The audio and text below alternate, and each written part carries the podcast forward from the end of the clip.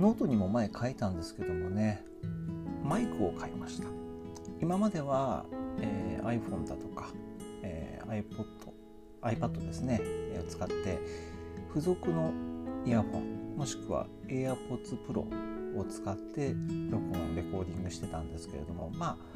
ああの手のものっていうのは電話の通話の時に使うものなので、まあ、本来あんまり音質のいいもんではないなと、まあ、自分のね収録したポッドキャストをチェックで聞くことがあるんですけれどもまあねそんなにものすごい本格的な録音をしてるわけではないんですけどもやっぱり少しでも聞きやすい、えー、音声でお届けしたいなと思ったのでマイクを買いました。そして今日はそのマイクを使っての初めての収録です。えーと、ただ今このね最近コロナウイルスによってその在宅での勤務というかまあそのオンラインでの仕事をしてる人が増えたことによってこのマイクがですね品切れが多いんですよ。その品切れが多いのがマイクなんからなのかそれとも、えー、その生活に必要な必需品を最優先するために、えーと、Amazon なんか見てるとねそういったその必要のないもの後回しになってるというのを聞いたことがあってそれで一時的に品切れになってるのか、まあ、ちょっとどっちかわからないんですけれども欲しいなと思ったマイクがね売り切れだったんですよ。なのでまあ最初のマイクだし手頃なやつということで、まあ、ポイントと Amazon のギフト券合わせて使って360円でマイクを買うことができまして今日届きました、まあ、そこそこまあいい音で撮れるんじゃないかと期待しております。さて、えー、今日ですね3回目かの収録になるんですけども実はこの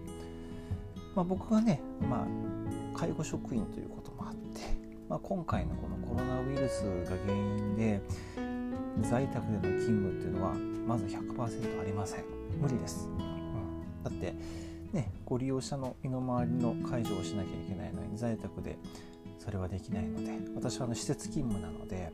えー、在宅ワークは100%ありませんなのであまりそのよく巷で流行っている Zoom を使ってでの会議だとか、えー、オンラインでその自宅でね仕事をするということがありません。とはいえとはいえですよ今流行りのものって僕好きなんですよね。世の中で流行っている新しいテクノロジーだとか、まあ、こういった iPad、iPhone とかスマートフォンのガジェットっていうのは僕すごく好きなんですよ。なので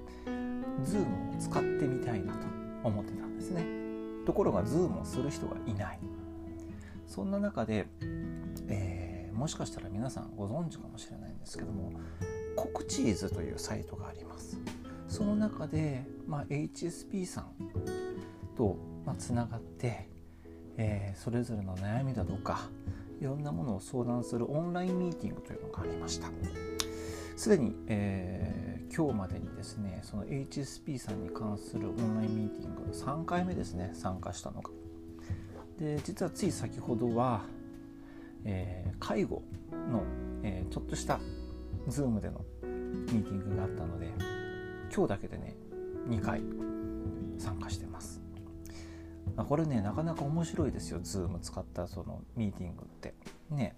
チャットとも違うしもうすぐつければね相手の顔も見れるし声も聞こえるし同時にみんなと会話ができるしすごい便利な世の中になってきたなと思います。ただですねこういったテレビ会議的なシステムって私もうはるか昔に使ったことがあります。えーと、介護の仕事に就く一つ前の業界で、まあ、人材ビジネス。まあ、人材派遣とかね人材紹介の会社に私営業でいたことがあるんですけどもえっ、ー、とね2000年2001年ぐらいでしたかね会社内で独自にテレビ会議システムというのを、まあ、どっかの会社のシステムなんでしょうけど使ってました。他拠点との営業会議だとかいろんな会議をそういったものを使って同時にオンラインで会議をするというシステムを当時使ったことがありますただあの当時ってまだインターネットもダイヤルアップを使ってる人もいればようやく、えー、ADSL というシステムありましたよね。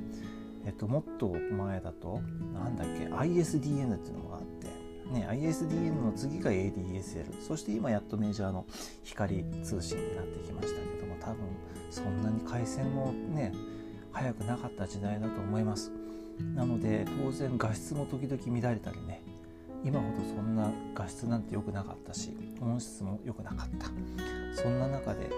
えー、テレビ会議システムを使ってたまにね月1回会議やってました。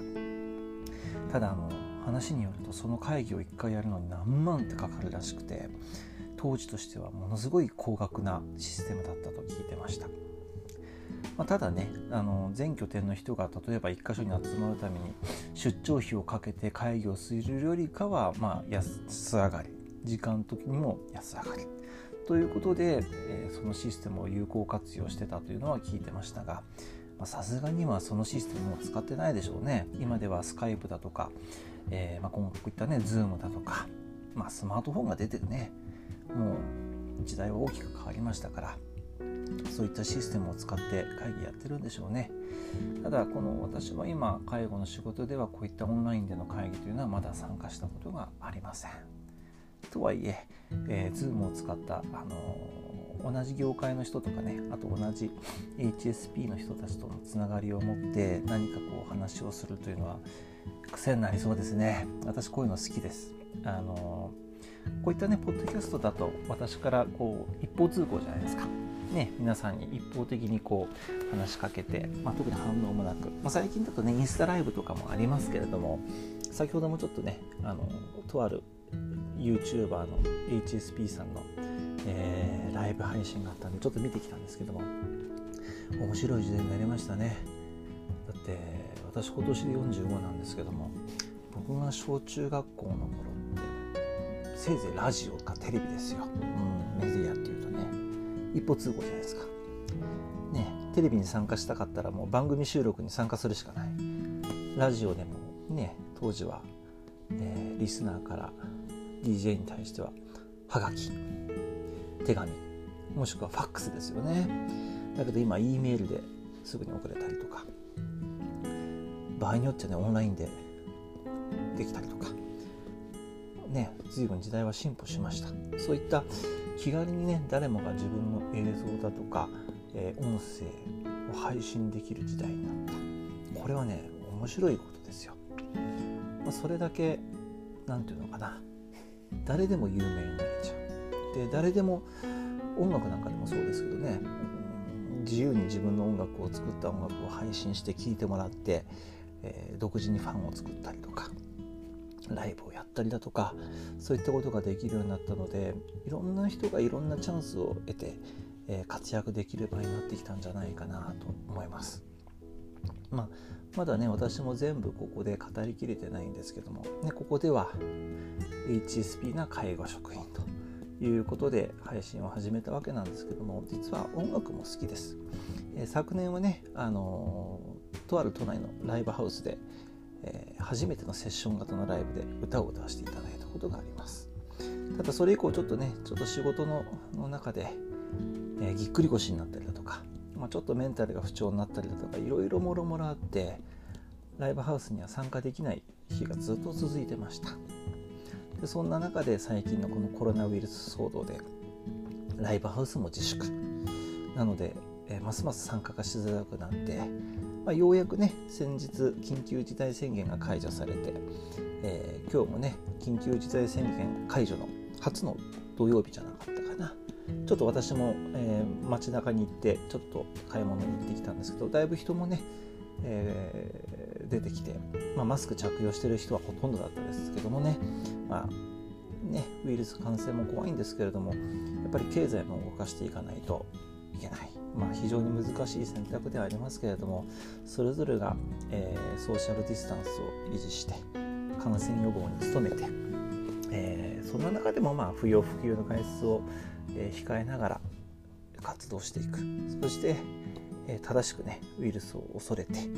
えー、て言うのかな、あの、うまく付き合っていく。共存していかなければいけない。そういう時代になってきたのかな。ただこのことをきっかけに世の中は新しいライフスタイルというのを、え、確立していくんじゃないかなと僕は思ってます。これはねいいことだと思います。今までの当たり前が当たり前じゃなくなった。そして今までの当たり前じゃなかったことが当たり前になっていくかもしれない。そんな新しい時代の幕開けなんじゃないかなと思ってます。悪いことばかりではないと思う。ただこの、えー、ウイルスのことがきっかけでたくさんの方が世界で亡くなっている。これは今まで、まあね、私たちが生きてきた中で信じられないぐらいの数の人が亡くなってます。おそらく、えー、スペイン風邪以来じゃないでしょうかね、まあ、戦争とはまた違いますからね。戦争による死者とまたちょっと違うんですけれどもそれでもたくさんの方が亡くなった。このことを教訓にして私たちもいろいろ備えていかなければ管理意識を持って備えなければいけない、まあ、そんなこともですね今後話していけたらなと思っております、